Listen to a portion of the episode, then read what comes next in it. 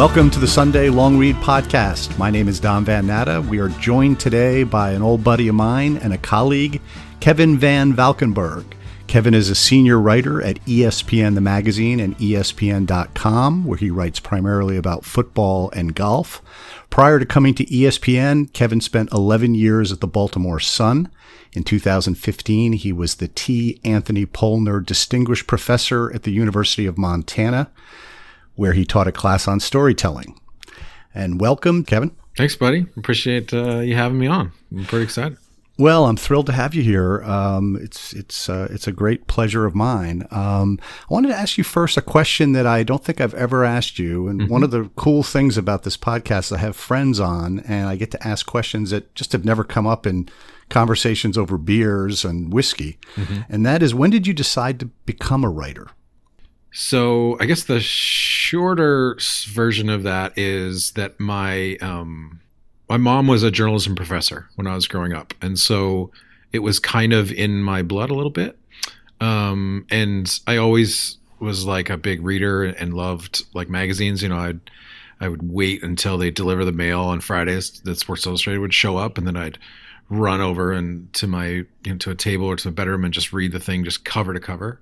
Um, the longer version of it is that I went to college to play football. I was a walk on at the University of Montana, mm-hmm. and um, they like had recruited me, but they were sort of like, you know, we don't kind of have a scholarship for you, but maybe you know soon. So I kind of passed on playing scholarship uh, football at, at some division like um, NAIA schools or Division two schools, and like you know Willamette or Carroll College or you know places like that throughout the Northwest, and went to the University of Montana and I was kind of like a just like a third string linebacker for a couple years and saw a little bit like you know played a little bit my freshman year after redshirting, but just kind of at some point kind of came to the conclusion I just can't I'm not good enough to do this. Like I'm gonna grind my whole sort of college career doing this and I'm gonna only end up ever being like a backup. And it kind of I just sort of realized like I I felt like it wasn't a particularly good plan for the future and the student newspaper was kind of a much more fun kind of idea uh, of I was doing journalism anyway, but didn't really think that I was necessarily going to do it for sure. I just needed to declare a major, so I was like, oh, well, my mom's the you know interim dean of the journalism school right now, so I'll just declare journalism.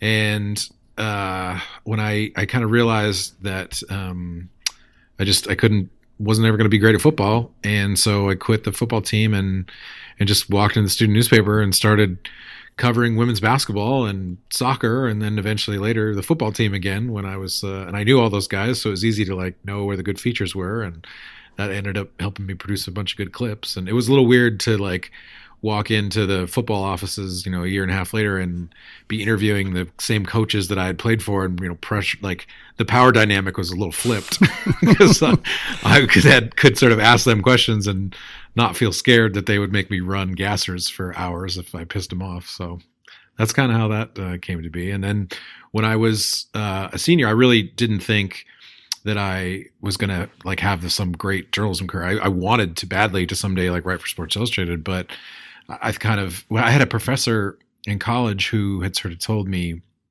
you know, you got to realize that in order to write for a Sports Illustrated, you know, you have to be like you have to work at the Missoulian, that was our local paper for two three years, just to be able to get a job in Spokane, and then you have to work there for five years, and then you have to get a job at Seattle, and and then hope that you're one of the best people in the whole country that then gets noticed by Sports Illustrated. So it's just not a very like realistic long term path and I was kind of crushed by that whole thing. And so I was like, I don't really know what I'm going to do with um, with my future. I wasn't uh, certain. I wasn't sure that I was going to graduate in four years. I kind of had a few like extra credits left over, and then all the like sudden out of nowhere, the Baltimore Sun offered me a two year internship that they then said was going to turn into a job.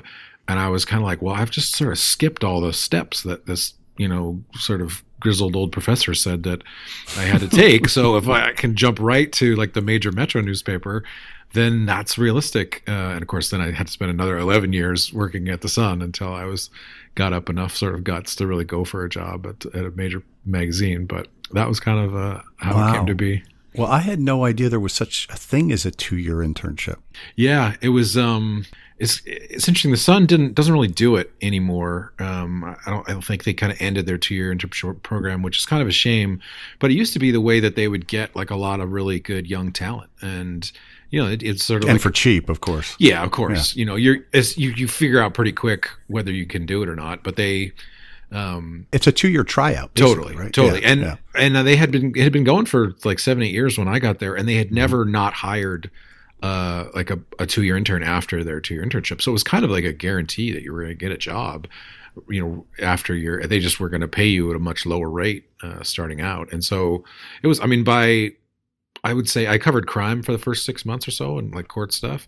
And then they threw me over into sports. And within a year, they were like, Do you want to go to the Olympics? We need an Olympics writer. And you seem like you can write on deadline and you can write features. And, you know, we just, we need somebody who can do all those things under, um, you know, a tight deadline pressure. And this is your chance to show what you got. And I was like, Oh my God. Okay. I guess. Yeah. That sounds great. And you and you were probably what twenty three then or twenty two? Yeah. 24. Yeah. Twenty four. Wow. When you first go to the Olympics, that's Yeah. pretty. That's pretty amazing. That's a charmed existence, Kevin. Oh, totally charmed. I mean, I had to. There was a lot of grinding after that, but I remember having a conversation at like dinner with, with like all the LA Times people, all the Tribune Company people were there, and like J.A. Adande and Bill Plaschke were sort of teasing me, or like, "You're coming for our jobs, aren't you?" And it was like, I was like, "Oh, I guess so. Yeah, that sounds." I mean, I'm still totally, totally intimidated and had no idea, like, you know, and, and so it wasn't. I mean, it took me another decade to even be considered like their equals in some ways. but I'll always kind of remember that dinner of, of them kind of teasing me about like you were coming high schools before you got here. So How important was your experience playing football in sort of shaping your future writing about the NFL? Like how much how, how often do you draw upon that experience? I do draw upon it. Uh, I think I understand locker room dynamics pretty Uh-huh. well because I was in one. I mean, I don't. I always, I always try to make sure that I let people know, like I, I'm not. I wasn't good at this. Like I was, you know, a third string linebacker on a one double A team. It was a really good one double A program. We played in the national championship my redshirt freshman year, and Randy Moss was on the other side of the field. So I briefly Wow. inhabited the same kind of metaphysical universe that Randy Moss did as a freshman football player. but uh, I think that they, I, it's what's, I'll tell you when it's interesting is like, I, John Harbaugh and I had a really good relationship when I covered the Ravens for a while until uh, some of the Ray Rice stuff. But um, Right, which he- we'll which we'll talk about. We'll talk about yeah. his father coached at Western Kentucky, which was one double A school, and they were he had I think won a national championship at Western Kentucky. So when I talked to John about uh, a little bit about my career, it was like he to him f- football was football, and he he had so much respect for his dad that you know he, he knew that like his dad had really good players at western kentucky. So if i had played at the same level then i must on some level understand like things about football. And he when he started reading the things that i wrote it was like he he told me a couple times like you get it. Like you you understand like some of this stuff and you know the the idea that like camaraderie matters a lot and and all that. And so i've never been like huge into like analytics and i'm not i don't ever pretend to be like an x's and o's person but i do really understand i think how like how important like a quarterback is. I mean i, I think that that's somehow what analytics people sometimes miss is like the idea that like one quarterback is replaceable to the next like those stats just translate. It doesn't really work that way i think from someone who's kind of understood it. It's like the, the way that, that a quarterback kind of carries himself is so much more important to the whole locker room dynamic than you'd sort of understand if you hadn't kind of been a part of it. And and so i do think that some of that uh certainly like when i hung out with carson wentz in fargo there's another example it's like he and i played at the exact same level of college football. And so he we were doing like a photo shoot and they the espn photographers wanted him to throw passes uh, like and he was like really? And so i was like well i was an old you know high school tight end and a, and a linebacker in college so i'll i'll run some routes for you and I started to get kind of into it, and he, I like sort of dove for a pass, and he laughed, and he's like, "Oh, is this how it's going to be?"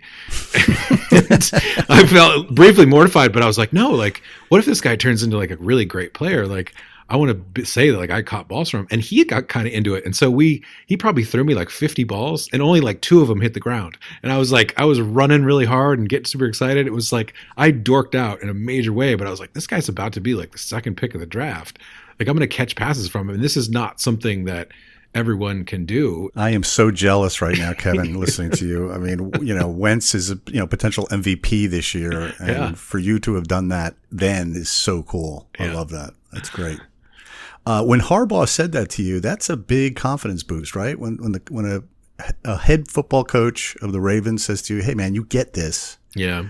That's a that puts you know that puts some wind in your sails. He he when I left the Sun, he told me, he said I I knew that you weren't going to be here very long because you get this on a in a way that a lot of other people don't, and that was that was meaningful to me. So he Absolutely. he was willing to kind of give me time, even sometimes at the like annoyance of the PR staff. Like I remember once I uh, even when I got to ESPN, I was writing a story about Torrey Smith and his brother had died, and it was it was kind of a John's a religious guy and Torrey was a religious guy, and there were sort of some religious moments to the story about how how they kind of bonded and sort of you know had a, a team prayer the night before. And so I asked John briefly after his press conference if he would talk about it, and he was like, "Yeah, come into this office." And like the PR guys were sort of annoyed because like no one gets to go into that office, but John was just like, "No, come on, come with me. I want to sit down and we can actually talk about this because I know you're going to handle it respectfully." So that was kind of a cool uh, sort of like hat tip of like you know someone's acknowledging you you follow it you understand it well enough to know you're going to get this right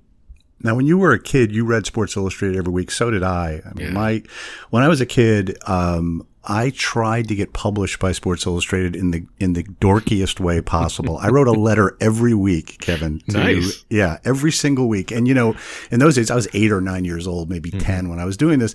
They would send a, a card back. Well, thanks for your thanks for your letter. We're not going to publish it, but try again. I, I think I had hundreds, a couple hundred of them. that's Um, amazing yeah, I know. And so, yeah, when I was a kid, it was SI or the New York Times. Um, and, and obviously, the equivalent of SI now, SI is still a great magazine, but di- di- but diminished from Mm-hmm. Yeah. from what it was, Sure. obviously, in its heyday, is now ESPN, the magazine. So, um, when you were a kid with, with SI, who were your SI sort of writing heroes? And and was it really when you were at the Baltimore Sun and hap- had an opportunity to come to ESPN? Did you really see it as okay? I'm getting to I'm getting to SI.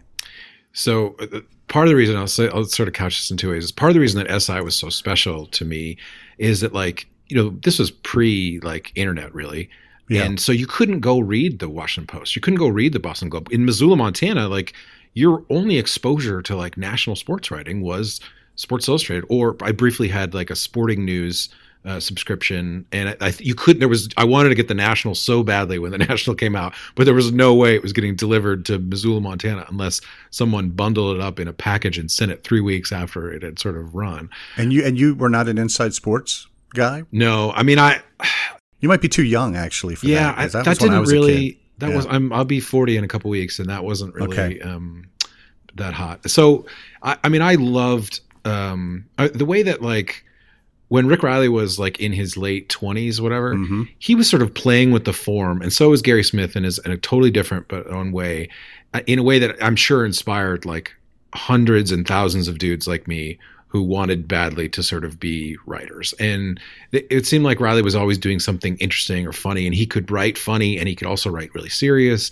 And Gary could just get so deep into subjects. I remember reading about was not even one of Gary's like kind of super like well-known stories, but about Jamila Wideman, the freshman point guard for Stanford, and how she was John Edgar Wideman, the author's daughter, and her brother had been convicted of murder. Uh, he did just sort of flipped out one day and, and killed like a classmate, and she kept this like secret that her brother was like in prison and that she she had sort of was like olive skinned and no one thought she was like really biracial. And so he he wrote this amazing story about how she kind of finally opened up about you know that her, her brother had done this thing and actually her dad was black and her mom was white and she felt really conflicted about all this stuff. And i was just like i remember i can't remember what i think it was 17 or something when i read it and i just thought oh my god this is what i want to do i want to make people feel the way that I feel right now when they read my stories. And I don't know if that's ever happened or been true, but that's always what I've sort of thought about over the years is like just I'm chasing that feeling of like okay I'm to I'm to f- frame the facts and the details of this person's story and I'm to make someone feel that way when they read it. That's so cool. Well, you've certainly done that multiple times. Um, and when you got to ESPN, was did it really feel like okay, I I've I've arrived. I mean, I've I've accomplished, uh, uh, you know, a boy's dream. I think I, I felt a little bit that. I mean, when I sort of got the job, I was like, oh my gosh, this is the dream that I've always wanted. And how did that happen, by the way, Kevin? I don't think I've ever asked you that question. Yeah. So uh, it's right around the same time that you got hired. Interesting. Mm-hmm. Um, you know, I think Chad was Chad Millman, our old boss. Um, yep. He was really trying to um, put his kind of stamp on the magazine and and the get bring in sort of new people to he were sort of his people. And so i had um, someone had a friend of mine had given him uh, my name and and he sort of said you know you should check this guy out. And so i had sent him an email saying you know i'd love to come and pitch you ideas. And i remember right you know i didn't really know what to expect and stuff. And i said you know what what should i uh, think of what should i do? How should i handle this interview whatever? And Wright was like i'll just be the damn most cocky version of yourself you can muster because Chad likes confident people. I was like, by the way, right. that by the way, that is a perfect imitation of our friend Wright Thompson. Thank you. Perfect. I'm, uh, that I've heard before, but I just I can't I can't hear that enough. That is perfect. So and it's actually very good advice too. It was absolutely. I love Wright. I mean, he's you know, yeah. I, I do that in front of him, and he he's like that. That's goddamn good. Now shut, shut your mouth. but uh, he he was right. Like, but I, but the advice the advice to step onto the campus in Bristol um, with some swagger. Mm-hmm. I wish I had that advice. So, so Kevin, when I got there, so I, I, around the same time, I got the call from Chad, mm-hmm. and I was at the time 16 years, mm-hmm. and Chad's like, "Hey, do you want to come up and have a conversation?" And I was like, "Yeah, sure, why not?" You know, I've always wanted to maybe mm-hmm. write about sports, and I walked around that campus with my jaw dropped and really? just you know oh yeah i had no game face at all um, mm-hmm. because you know you're in a conference room and it's the world cup themed conference room with a bank yeah. of tvs with soccer matches from around the world on behind you and you know you're in another room and there's a parquet floor you know mm-hmm. table from the boston garden i mean i just you know it's disney world for sports fans and i was just you know so i did not do that but when you when you showed up so when you showed up and saw chad and and offered those ideas did you get put you know run through the mill a little bit? I mean, what what happened? So um, I I'd gone up there basically, uh, and it, the I, the deal was I was just going to spend like the whole day there, like interviewing right. and talking to people. I mean, I think they had um, looked enough at my clips to be like, well, you can kind of do this, like you know. Well, we've we've gotten some recommendations from some good enough people that we're serious enough to uh, let you do this. So what was complicated was um, they Chad really, you know, he he wanted to see he wanted me like some proof that I could do this. He wasn't just going to give me a job, and so he was like, "Oh, why don't you write some freelance pieces for us, and we'll just see like how, you know if you can do this." And I think you can. I'd love to have some pitches from you. And I was like, you know, look, I, I really would love to do that, but um, the the Baltimore Sun won't let me write anything that's not for them. And it was like the Sun was so weirdly like protective of like they didn't want people to do anything but focus all their energies on the sun even if it had no conflict with what the sun was doing. Right. and they made you sign these terrible ethics agreements that said you know I'll I'll do nothing else but work for the sun and stuff. And so I I told him I said you know look I I can't. I and but I said the reason that you should hire me is because you should want me to do full-time work for you that it's going to make both of us happy. And he kind of he's got that sort of cocky look on his face, and he was like, uh, he's like, well, why why should I give that to you? And I was like, because there's nobody better. You're not going to hire somebody better. And I was totally bullshitting. I was terrified, Don. I was like, I I could, you know, you're like squeezing your like hands together under the chair to sort of try not to look terrified. And he laughs when I tell him this story later because he didn't really know how much I was BSing. But I was like, yeah, I'm the best person that you can hire for this gig. And he was like, I love that. He's like, you know, every time every time I interview someone and they're like tell me that they're like the best person for the job, I end up hiring that person. He's like, I think we're gonna get something done. And I was just like, oh my god, you owe your entire ESPN career to Wright Thompson. Totally, know that yeah. until right now. Yeah, I mean, you went in there with complete confidence, and, totally. but it's a, but it's a good lesson, right, for yeah. writers. I mean, uh, I talk about this with uh, with Scott Price, uh, my mm-hmm. old buddy, uh, who's going to be a guest on here um, pretty soon uh, as well, about just confidence, the confidence that you need. Yeah. Um, certainly when you're trying to get a job, but when you write, you have to just, as, as Scott puts it in such a lovely way. You have to be the god of your story. Yeah. Um, and you write with a lot of authority, a lot of confidence, Kevin, and something I've admired since I've gotten to know your work. And Thanks, buddy. I wanted, yeah, I want to ask you, where does that come from? And when, I guess when did you figure out you could do it and you had a voice? That was confident, and, and you you knew you could do this. When was that? Was there a story? Was it a moment? I um hmm. I, when I was uh 26. So I was just kind of doing like um I was covering like Navy football for the Sun. Uh, and I just gotten out of doing high school stuff. Um there was a girl who was a, a, a basketball player in my county uh, where I was responsible for covering. And her name was Raina DeBose. And she had gone off to Virginia Tech. Uh, and, I, and as she had sort of gone off, I had gone off to graduated to be the Navy football beat reporter. And she had gotten really sick her freshman year at um, Virginia Tech. And it turned out that she had bacterial meningitis. And so uh, it was this huge kind of like whirlwind of, you know, she had been like a pretty big star high school wise uh, in um, our coverage area, or whatever. And so this was back when the Sun and the Washington Post were competing like head to head all the time, really trying to sort of, you know, cover the same areas and stuff. And so everyone was trying to get this story about, you know, was she going to live? Was she going to die? What was going to happen to her? And my editor was like, "Yeah, you got to try. You, you know, you got to." I didn't really know the family, or I didn't know her all that well. I'd, I'd covered, you know, some games of her, but nothing particularly um, close to her. And so the family was really mad. They were like, "Everyone needs to leave us alone."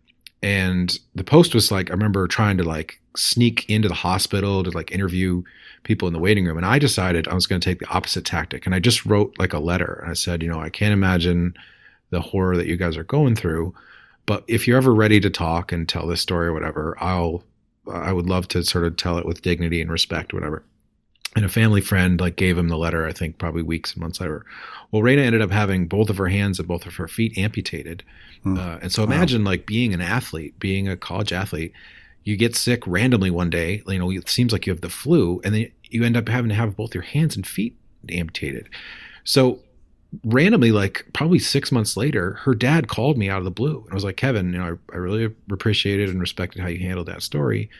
Uh, can you um, do you want to come we're having a birthday party for Raina. she came home from the hospital you know probably three weeks ago and we're having a birthday party. Do you want to come to her birthday party i was like oh my god yeah so i came in i for a year i basically like bounced in and out of her life while doing like navy football and then maryland football and I kind of detailed the whole like her whole journey back to uh, Virginia Tech. She was determined to go back as a student, and I remember I I wrote like this really long first draft. Um, and my editor at the time, his name was Jan Winburn, amazing editor. She works at CNN now, and she had edited a couple Pulitzer Prize stories, um, like feature stories, and and she was kind of assigned to handle this. And the first kind of like draft that I turned in with a lot of quotes and just like long quotes and stuff in it.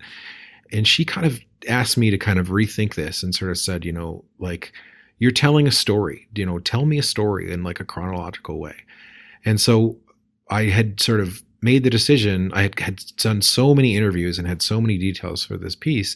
And at some point, I made the decision that I was going to just anything that someone had told me that like had happened i was going to use those like as quotes in in italics i didn't put them in quote marks because i wasn't there to hear the stuff but anything that was in quotes was things that i actually had overheard and overseen and so it really like all of a sudden like framed it in my mind much better of like this you need to tell the story from the moment like she's going like she got sick to what happened to then the ending of her going back to school and I remember handing it in to Jan and and she was like, "Oh my god, you get it.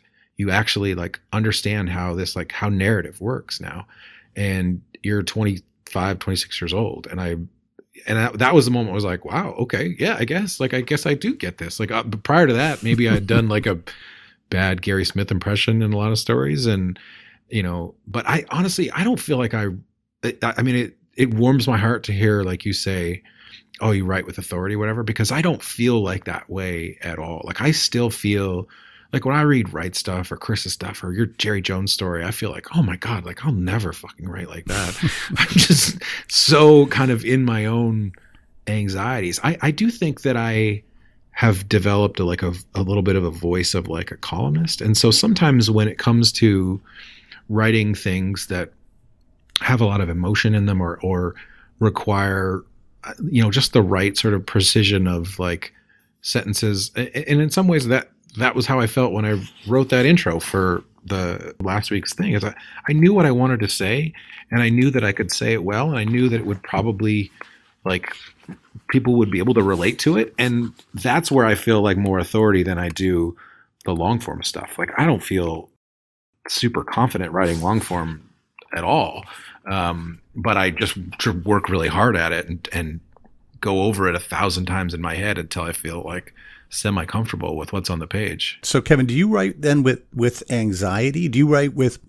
Let me ask it a different way. Do you write with sort of worry that this may not Uh, live up to the material I have, or the expectations of an editor, or or, or any any worry? Absolutely, yes, yeah. absolutely. I mean, yeah, I mean, there are there, there, are writers like like you, yeah. who just almost write out of fear, and then there's then there's the other school of psyching yourself up um, the way I describe it is, you know, I report with total fear. I, mm-hmm. When I'm mm-hmm. finding out stuff on a story and I'm digging into a subject, I'm always worried there's a whole bunch of cool stuff I'm not finding out. Mm-hmm. And um, but but when I finally feel like I've gotten a handle on it, I've talked to as many people as I possibly can and sit down, I psych myself up into thinking I'm a lot better writer than I know I am. Mm-hmm. it's a little bit of a self con yeah. and just write with complete confidence and authority. And that that's how I pull it off. I mean, that works for me. But yours is more just anxiety and keep writing and rewriting until you feel you've you've nailed it. I always have a moment in every story that I think this is terrible and I'm screwed. and well, we all we uh, all have that. We uh, all yeah, we all have that. Sure.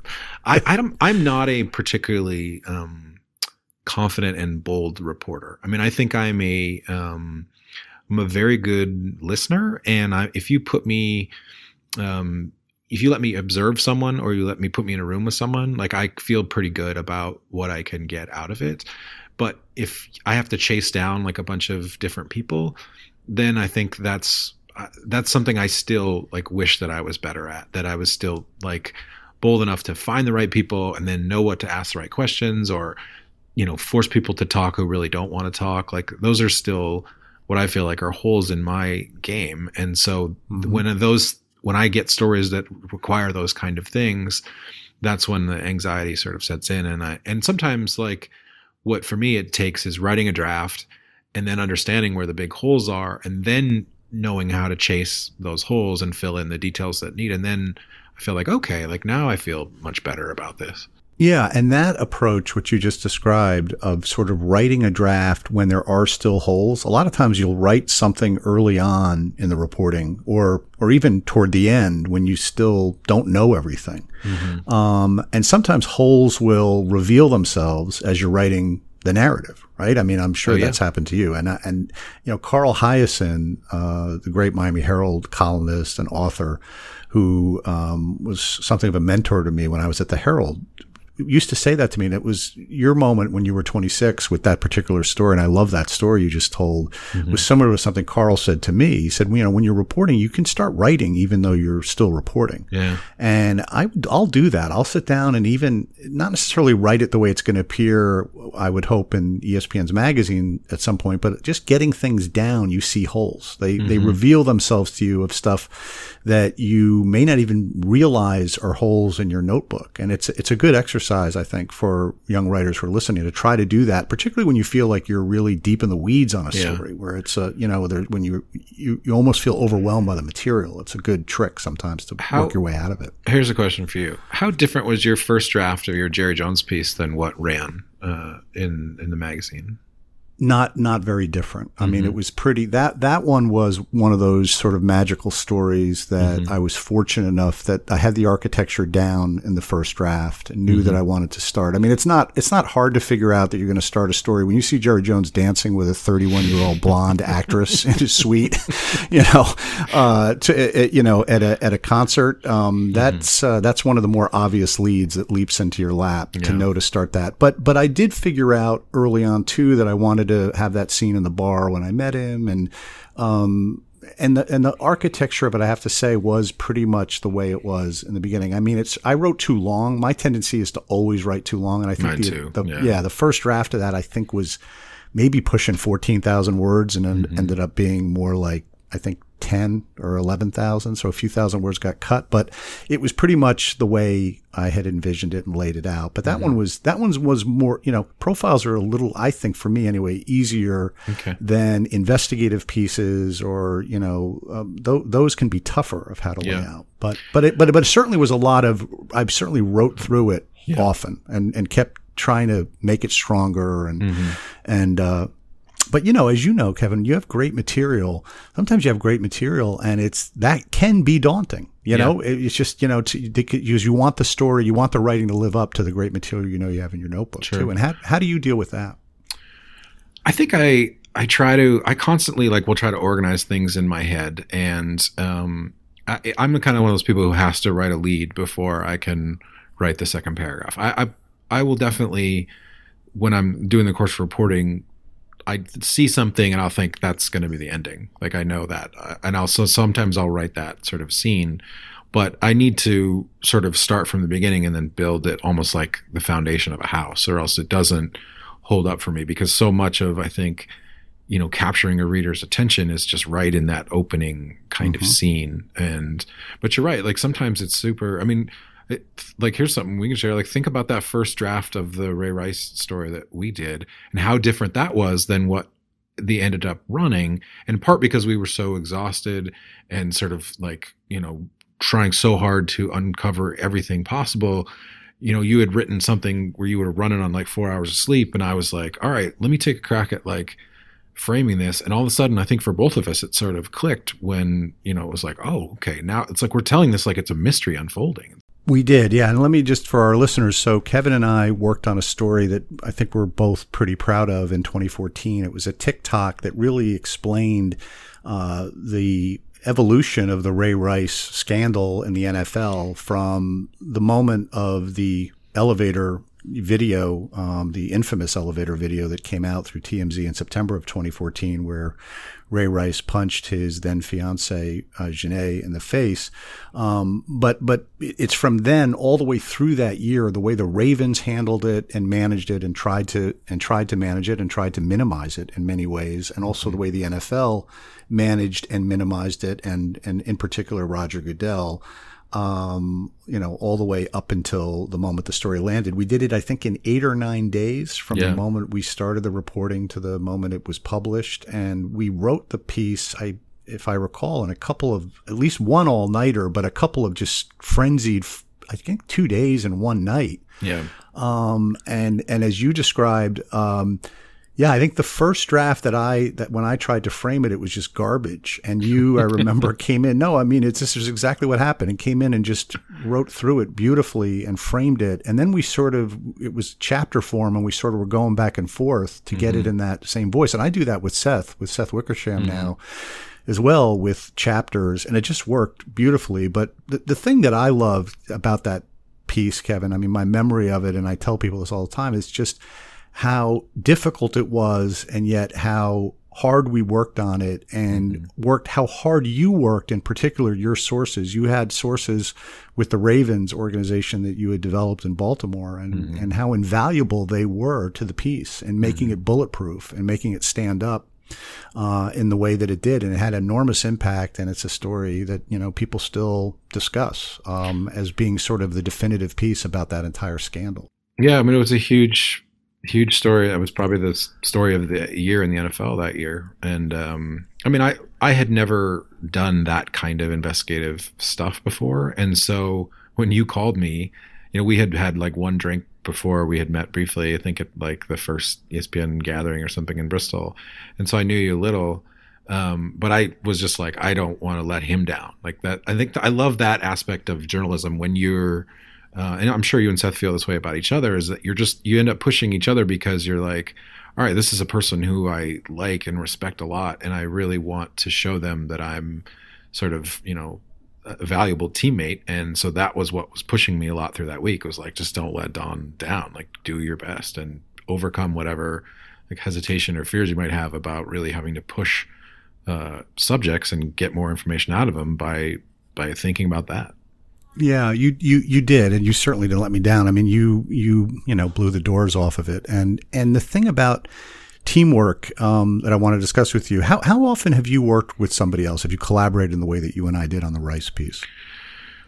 Um, not very often. I did um, a couple pieces uh, with another reporter at the Baltimore Sun um, named Lem Satterfield, who um, we kind of, you know, always joked that he was black, I was white, and we loved to talk about like the interesting racial dynamics of of our lives, and we uh, ended up being really sort of good friends as a result of it. And so he he was like the mayor of Baltimore. He could sort of usher me around and take me into any uh, you know gym and stuff, and and they'd have ten people that he'd want to introduce me into and stuff. And so uh, he would he would tell you this that he was you know uh, I was a stronger writer than he was, and so he just loved kind of unearthing stuff that then he would kind of hand to me and be like, you know, shape this the way that you do and stuff. And so I had done a little bit of it like that. I, it, what's interesting when we think about like the draft and stuff is I think one of the first things that I really learned at ESPN is that like magazine work is so collaborative and that it's collaborative with your editor.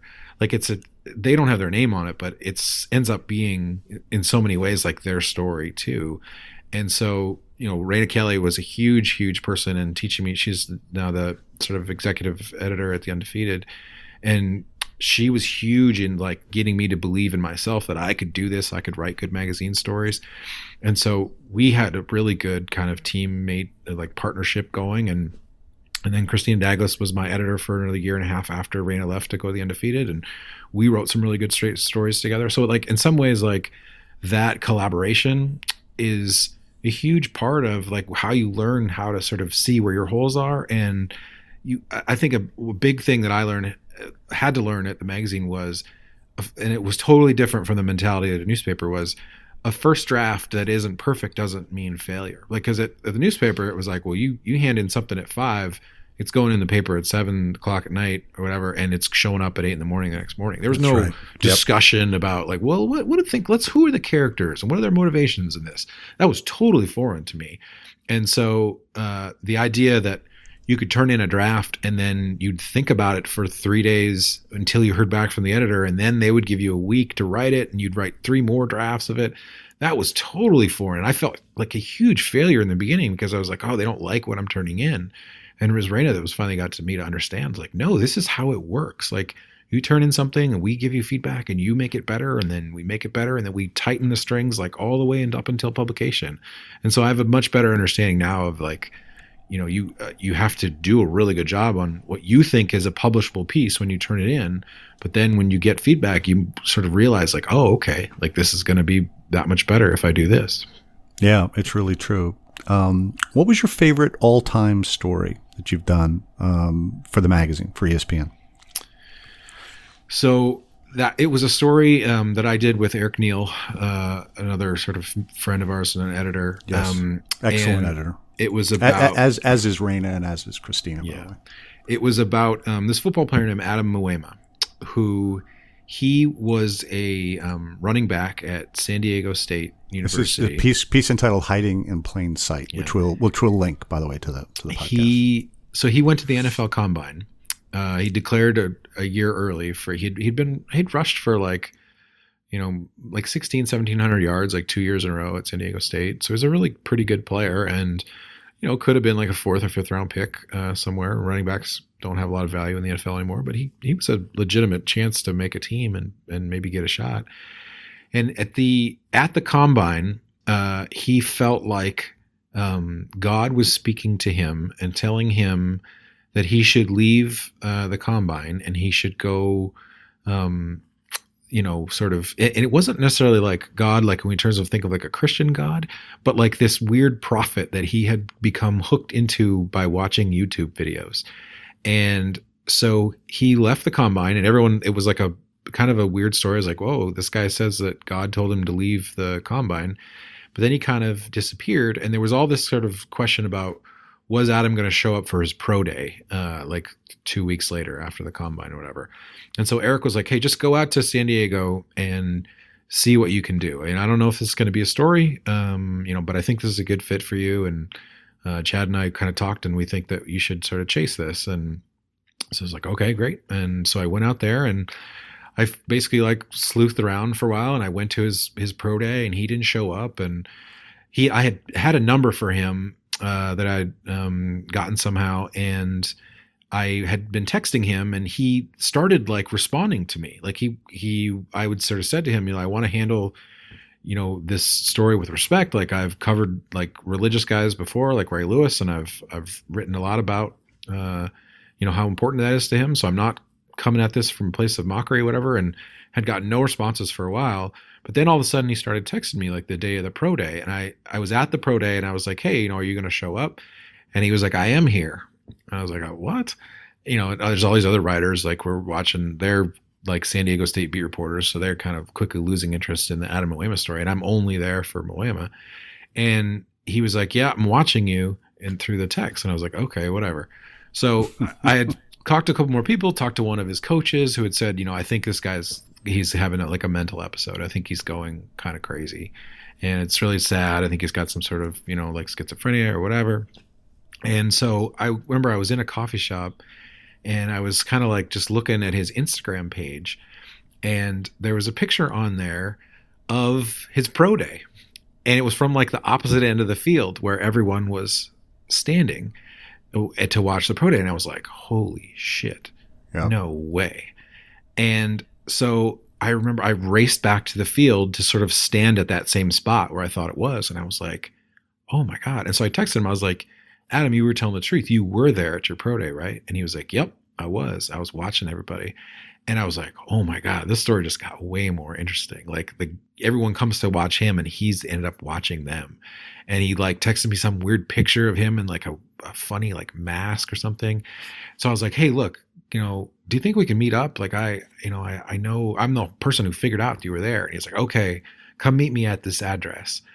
And so I, I was like, okay, like tonight? He was like, yeah, tonight. He was like, are you sure you're not the police? And I was like, yeah, I'm not the police. He was like, are you not somebody going to throw me in like a mental hospital? And I was like, no, I'm not that. He's like, all right, I think I can trust you. You seem like a good guy. Come meet me at this place. And so I drove to like this kind of weird San Diego neighborhood and it it was like an address that was like he'd given me an address that was like it, it, there was no house there. It was like one, you know, 1610 and then 1612 he had like given me like 1611 or something and there was no 1611 on the other side of the street. So I was like wandering around the street and it was like nine o'clock, 10 o'clock at night. And I just felt like like the hairs on the back of my neck were sort of standing up. And I was like, he's out there somewhere, like watching me and that ended up being like the end of the story. And he essentially like confirmed later was like yeah i just didn't know if i could trust you. I wanted to like see check you out and see you. And I, and so the whole story was like framed as like a mystery of like well, what are we finding out? What is this guy's deal? And it never mentions like mental illness in the story because it felt like you know it wasn't really my place to make like a diagnosis right. on that. Yep. But yep. you could sort of leave enough kind of clues, like breadcrumbs along the way. That was kind of Eric's idea. It was like, you know, we don't have to say that to make it clear that that's probably what's happening here. And it just was like, I remember writing the ending in like a coffee shop and feeling like that's kind of pretty haunting. Like that's pretty good. And and Eric felt the same. And so that's what I think when most people read that, you get to the end and you're just like, oh damn wow. And it, I remember Eric's, he gave me the, I wish I remembered exactly what it was, but he said, he told me this story about like this composer who, uh, and this is such an Eric story, but like who had played this like sort of symphony for all these people, whatever. And it had, he had wanted to end on like sort of a note that left you sort of almost unsatisfied. Like you think that maybe you're going to get an answers, you're going to get this like an interview with Adam at the end of the story. And the composer, like, so the composer like went upstairs after um, the concert after he played this sort of last like unsatisfying note, and the crowd was like really kind of disoriented. it was like, no, what is that the end of the like the the musical?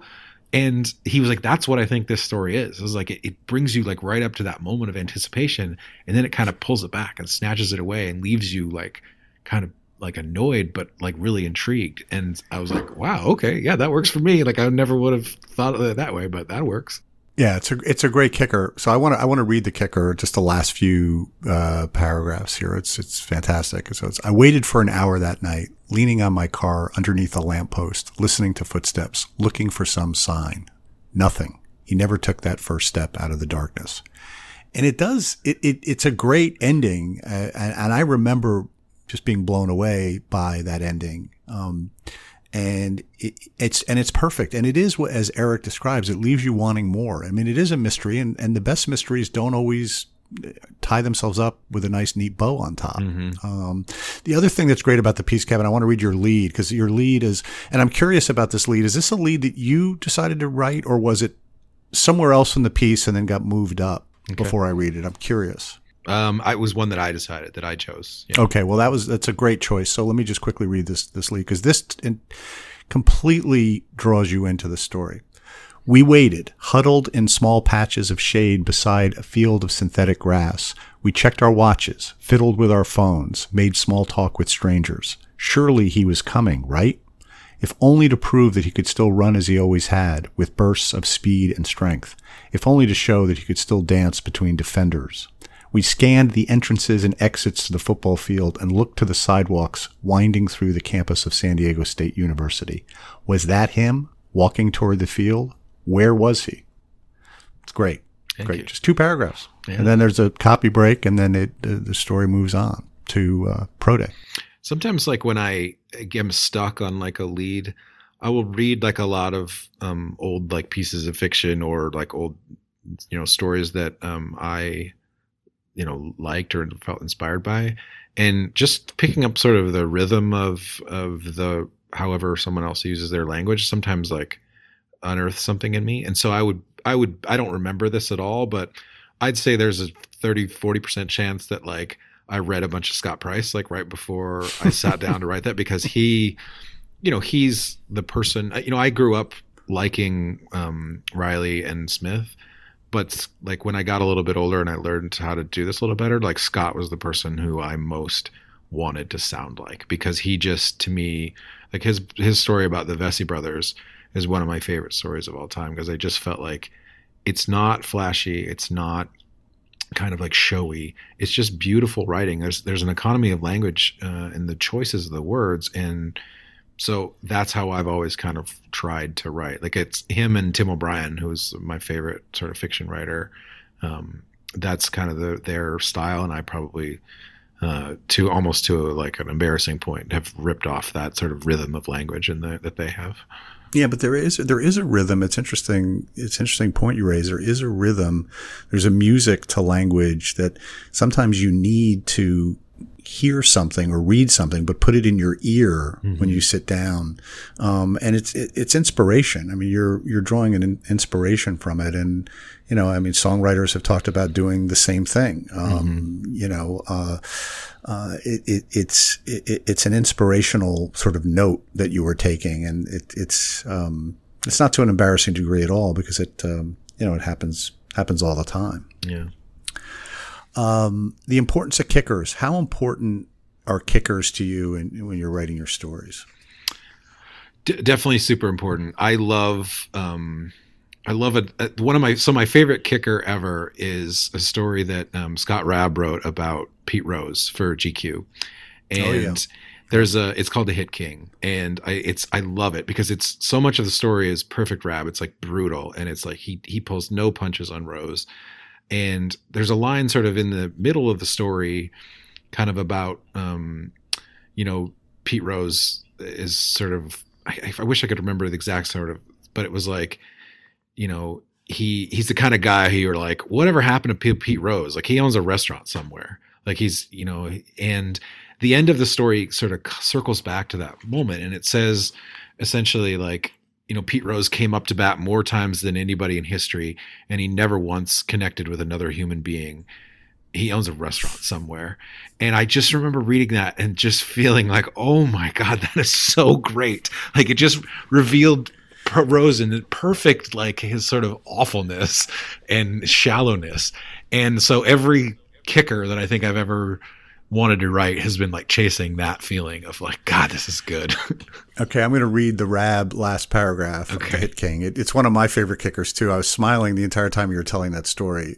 Something happened to Pete Rose, a man as hard as a spear of boned ash. He gambled and lost, came to bat more often than anyone in baseball history, and never once connected with another human being he has a restaurant somewhere. Mm-hmm. You remembered it pretty closely, actually, did, uh, yeah. Kevin. You did. Um, yeah, it's it's great, and it's it's ringing that bell. It's what we writers talk about, where you're sort of you're planting the seed, or you're ringing a bell earlier that sets up a kicker, and we all do it. And but I don't think anybody did it better than Scott Raab in that yeah. piece. It, I, it is. It's devastating. It's a great last sentence. I cannot. I, I mean, it's personal preference, obviously, but like people who just sort of like let their stories kind of like fade out and fizzle out, or like if when they end them with like a, just a reg- random quote, oh my god, that that makes me like physically ill because you've worked so hard on a story. That's your one chance to sort of like smash the cymbals or like play the sort of final violin sort of you know pull and and so I I'm really rarely um, end stories with quotes anymore, uh, and I think that's something I did a lot as a newspaper person because it just didn't. I was like, oh, here's an exit out of the the the story. Like I'll just have this other like kind of good quote. That's the one quote I have left over in my notebook, so this will help me turn it in, make make my deadline. But now, like I will just obsess over. I mean, I wrote a story about Eddie Lacy earlier this year. Great uh, piece. That, that Love that story. Got a lot of um, traction and I knew as soon as his mom told me about the star, the glow in the dark stars on the ceiling, that that was going to be my ending. Because that's such a universal thing. You know, here I'm trying to have get people to understand and have empathy for a millionaire athlete who who can't stay in like tip top shape, and you're doing it by sort of like making them understand that we're all kind of human. Like we all have our failures and our weaknesses. And yet like there was a time in Eddie Lacy's life when all he really wanted to feel normal was to look at glow in the dark stars on the trailer in his house where he was living because Katrina had destroyed his home, his one sort of sanctuary. And so I, I knew that like Eddie was sort of saying throughout that piece, like I, I feel like, you know, I'm a bigger guy and that's okay, but I can still do a good job. And, and if there's a kid out there who's like me, maybe he'll look at me and draw inspiration from that. And so I sort of took it to the natural extension of like, maybe he's sitting in his in his bed looking up at the stars and wondering about you know what's what's unlikely but what's possible. And i when i wrote that at like probably like three in the morning i was like okay i think that works. I think that's going to be okay. That was a great kicker and a great story and highly recommend listeners to to find that as well. So i want to ask you about praise uh, mm-hmm. and accolades. How mm-hmm. important is it to you? Who's i guess whose praise is the most important to you? Yeah. I think it's your peers. I mean i those are the people who know how hard it is. And I there's a dangerous thing because sometimes if you if you take it to this logical end, then you end up sort of writing only for your peers and not yep. for the the people who actually you should be serving. That's right. Um, so I, you know, we're going to talk about this, I'm sure, in a sec. But like, I got off Twitter in part because uh, I felt like it was sort of a junky. You know, makes you it, there's it's a sort of irrelevant how how many retweets you get or how many favorites you get. And yet that can't help but sort of shape how you feel about your story. Like if it doesn't get that sort of reaction you can't help but feel a little bit like oh this story was a, a bummer. And i think that's a really toxic mentality to kind of look at and think about. Like you you know you want I, I you want your the people who you respect a lot. So you know for me that's like seth and Wright and chris and those guys who are our friends to sort of say like, hey, you did a good job because I know Seth will be like, I don't, I didn't really like that story. Like, why did you write it that way? Like, he's not a bullshitter in that sense, and so he will tell me like, eh, nope, didn't care for that one. So I mean, that's he has said that to me as well. It is not fun to hear. He's a dick, isn't he? yes, he is. He can be. But but see, but then when he actually gives the praise, right. it means that much more. You that know, much better. Yep. It's. Uh, I had a I had a colleague uh, at the New York Times that used to talk about praise, and I'll never forget it. He talked about uh, Howell Raines, the executive editor. Hmm Um, you know, during 9/11, famously, he got the job right before 9/11, and mm-hmm. then the Times went on to win seven Pulitzers. Uh, David Johnston was his name. He was in the Washington bureau, and he used to talk about praise from Howell Raines as a banana pellet. That's what he called it. a banana. And I said, banana pellet. What do you mean banana pellet? He said, what they fed monkeys on the way to the moon, you know, or the way to space. yeah. I mean, you know, it, it, it, can also, you know, be, you know, not, not mean so much because it happens so often and, and, sure. and, you know, and, and that sort of, you know, sort of praise that for the sake of it. And like you talked about with Twitter, um, you know, you really can get obsessed with the metrics of Twitter, but mm-hmm. our business is metrics based. I mean, totally. we we know exactly how many hits our stories get. Um, in fact, our colleagues often know because there's a weekly newsletter put out every Friday afternoon uh, that actually can will show those numbers. And mm-hmm. um, and when you've hit it out of the park, you're happy that people are seeing it. But when it underperforms, you're not thrilled about that either. Um, um when you got off Twitter, tell me why you why you got off Twitter. What was the what was the sort of main drive? I know we've talked about it mm-hmm. offline here, but tell our listeners why why you decided to to uh, get get get it out of your life.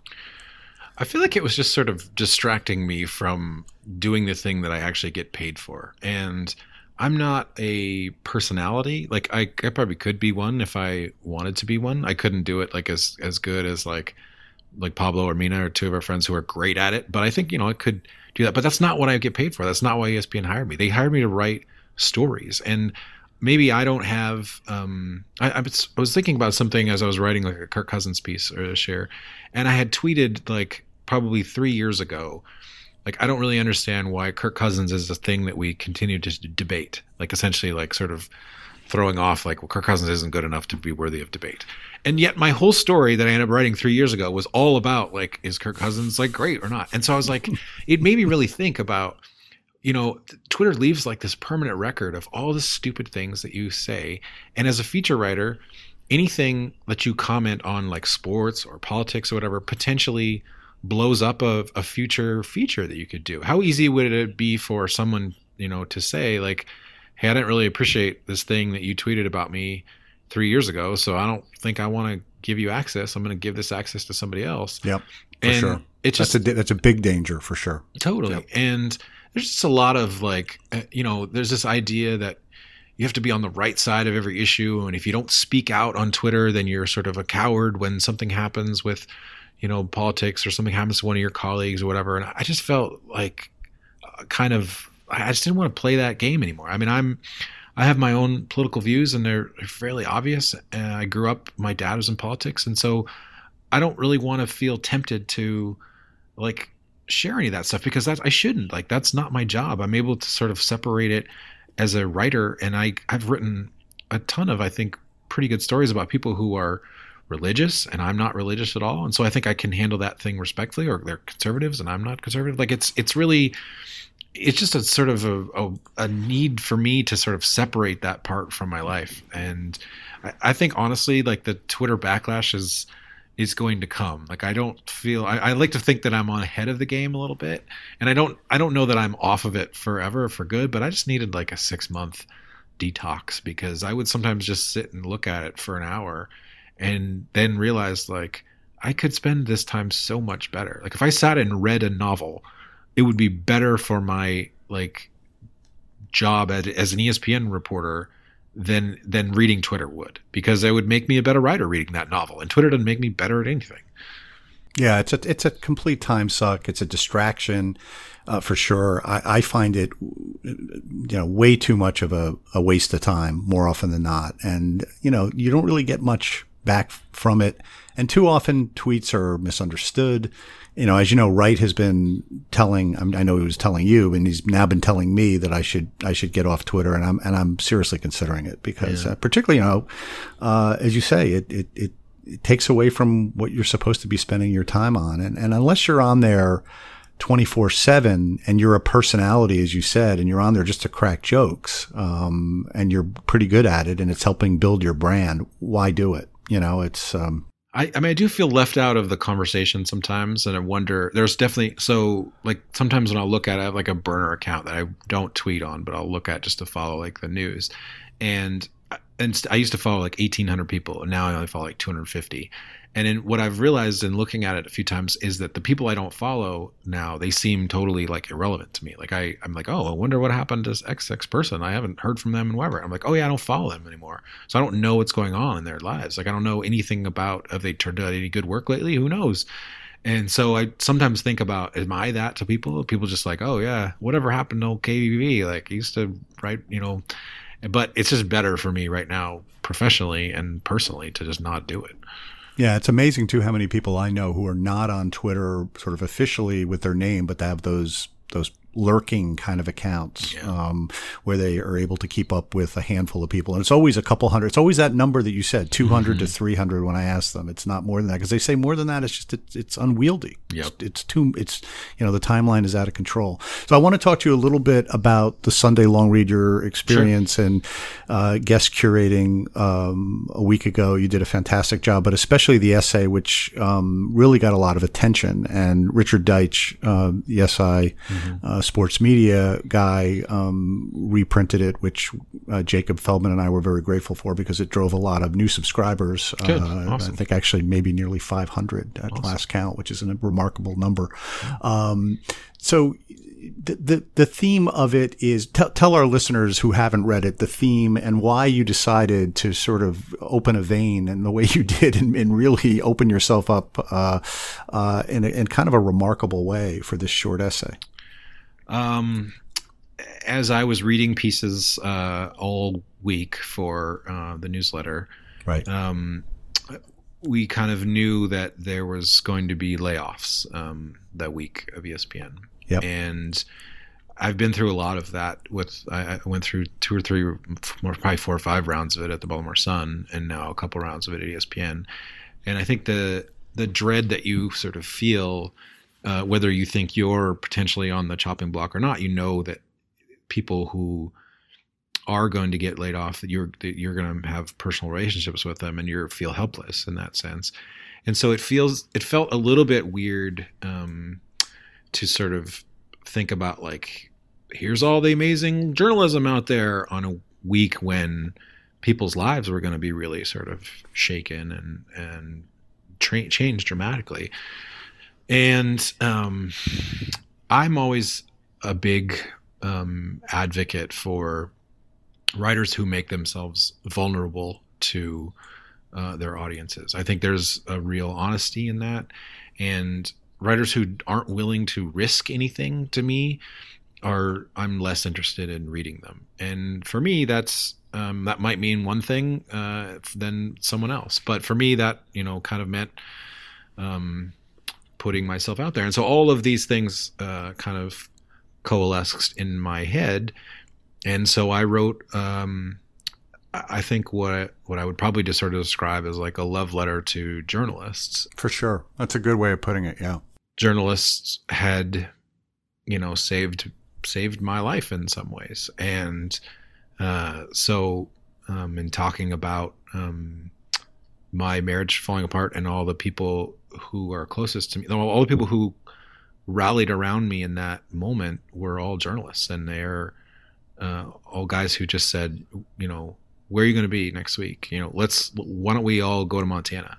And why don't we just um, watch football and, and do this stuff? And you know that meant so much to me. It meant so much to my parents uh, and i wouldn't have known any of those guys if it wasn't for journalism. And so in just trying to kind of i think balance the appreciation for journalists with the reality of like you know this this industry can break your heart. It can just kick you in the teeth. And and people will who are not in it because of whatever anger they have about or they've been led to believe that journalists are are against this country or against their ideas they, they will laugh and sneer and and kind of act like you you know you, you i'm sure you see it on espn all the time. I hope you're one of the next layoffs. So anytime you write anything that sort of doesn't jibe with something and, and people don't do that in other professions. And i don't think anybody like mocks uh, steel workers or coal miners or whatever when they get laid off. Um, right. Yeah that would seem horrible. That would seem horribly cruel but we're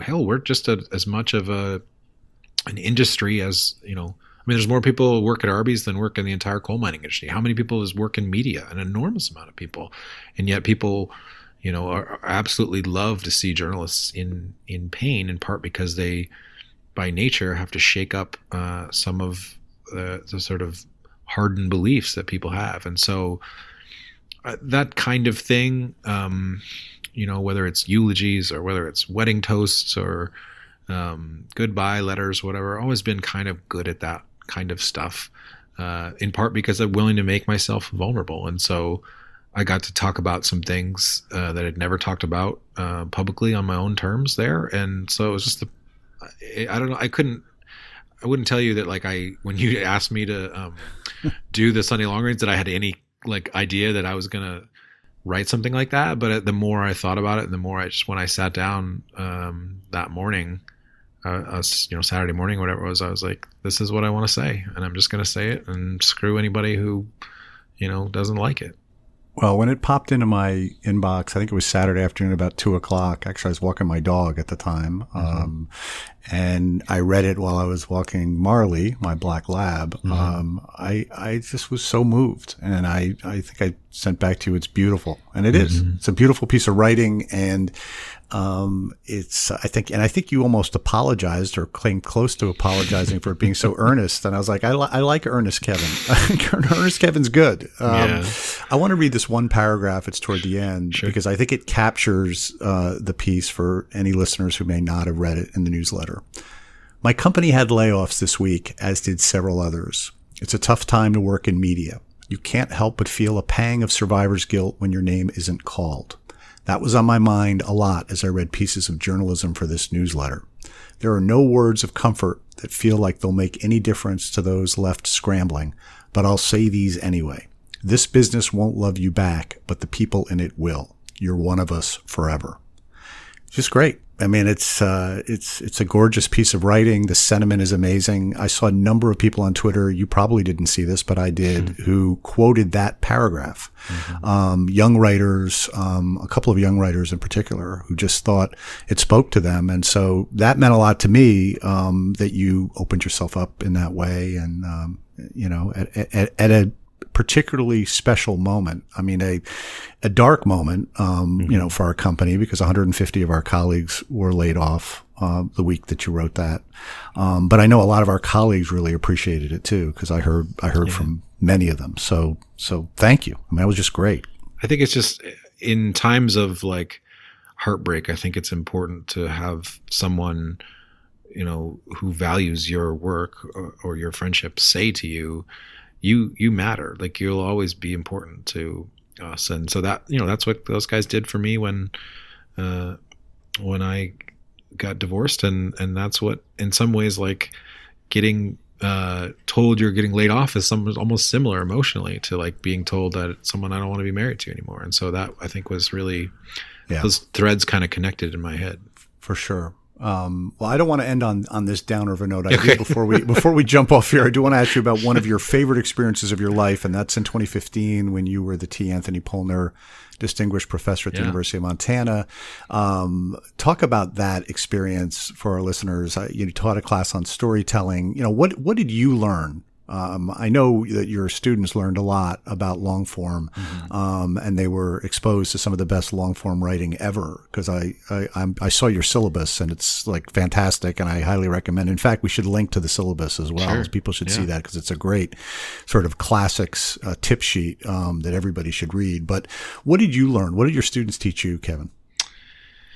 Um, you know what's interesting is that when I tried to um, figure out what I was going to teach them, uh, it it really just reminded me uh, in some ways of like what makes a good story. And so I, in reading the, you know, I, I had for years collected all of my favorite pieces and I would sort of read them as inspiration or read them uh, just because they had sort of resonated with me at some particular time in my life. And so when I got the, the, the deal is, is when you get to be a guest professor at the University of Montana for part of this um, professorship, you get to decide whatever kind of class you want to teach. There's no oversight. There's no one telling you like, well, you need to have two more tests or whatever. Like you get to design the entire course and you get to give out grades based on whatever you think. And so the the amount of freedom that that came with was really liberating. And so I was basically like, all right, we're just going to read all my favorite stories and we're going to talk about why they're great. And we're going to listen to music that I really like. And we're going to talk about the elements of storytelling that's in these songs. And uh, so I played a lot of Jason Isbell. And I, I mean, I remember uh, the first thing that I, I played, I like the first class, I think, is I they came in and I just like without saying anything was like, all right, we're gonna listen to some music, and it was "You're So Vain" by Carly Simon. And so the opening lines in that song, you know, you walked into a party like you were walking onto a yacht.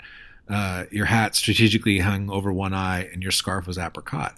And so I was like, all right, what can that teach us about storytelling? And they were like, I don't know what you're talking about. I was like, you know, here is Carly Simon in theory, like describing whether it's Warren Beatty or Mick Jagger, whomever, describing like movement and describing like memorable details, and the, and it sets you right into the scene that gets you sort of hooked into this immediate you know narrative. And so like you know we I played a lot of different songs where it was like Piano Man by Billy Joel or Stan by Eminem or you know uh, Super 8 by Jason Isbell and stuff like you know uh, um, I put a bunch of Isbell songs.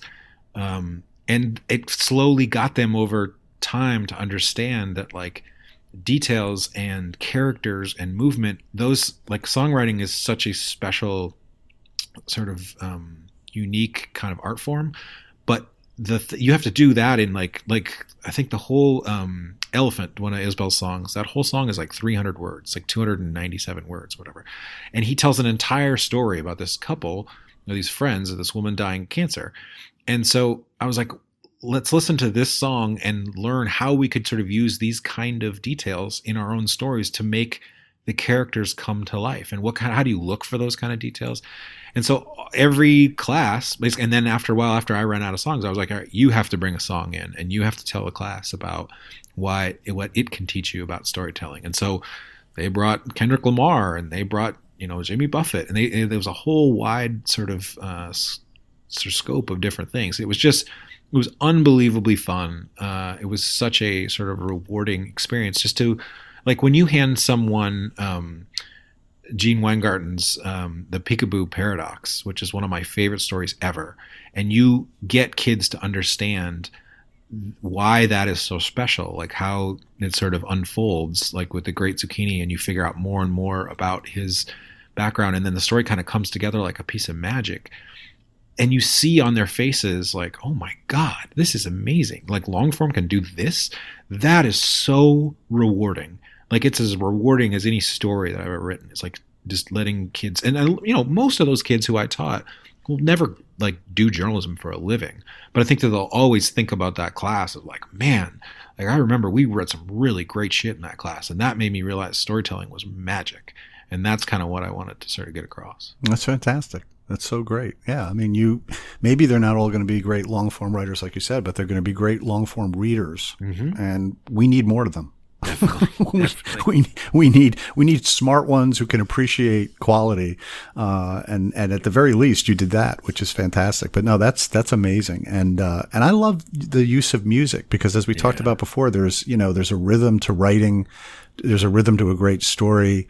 Um, you know, talking about inspiration, you know, where so many uh, songwriters, as I said earlier, got inspiration from people that came before them, just as we got, just as, you know, Gary and Scott, mm-hmm. uh, and Rick Reilly, you know, taught, taught you. And I, and I have, I have my own set of them as well. Mm-hmm. Um, you know, uh, the, the Beatles, uh, it was Chuck Berry. You know, totally. I mean, they had they had music from the '50s that the Beatles, when you and you can hear the influences, just mm-hmm. as you can hear influences.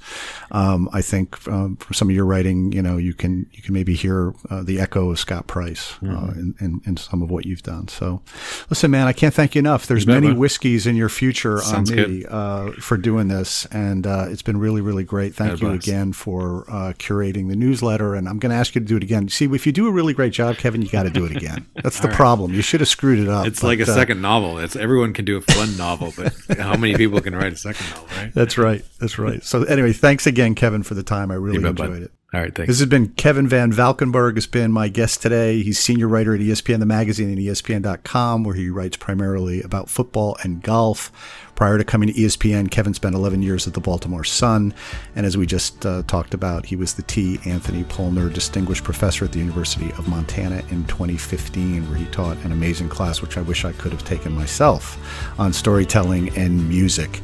This is the Sunday Long Read Podcast. I'm Don Van Natta. Thank you so much for making time for us today. We have Scott Price, the uh, aforementioned Scott Price, next here on the podcast very soon. So be here for that, and we'll talk again soon. Thanks.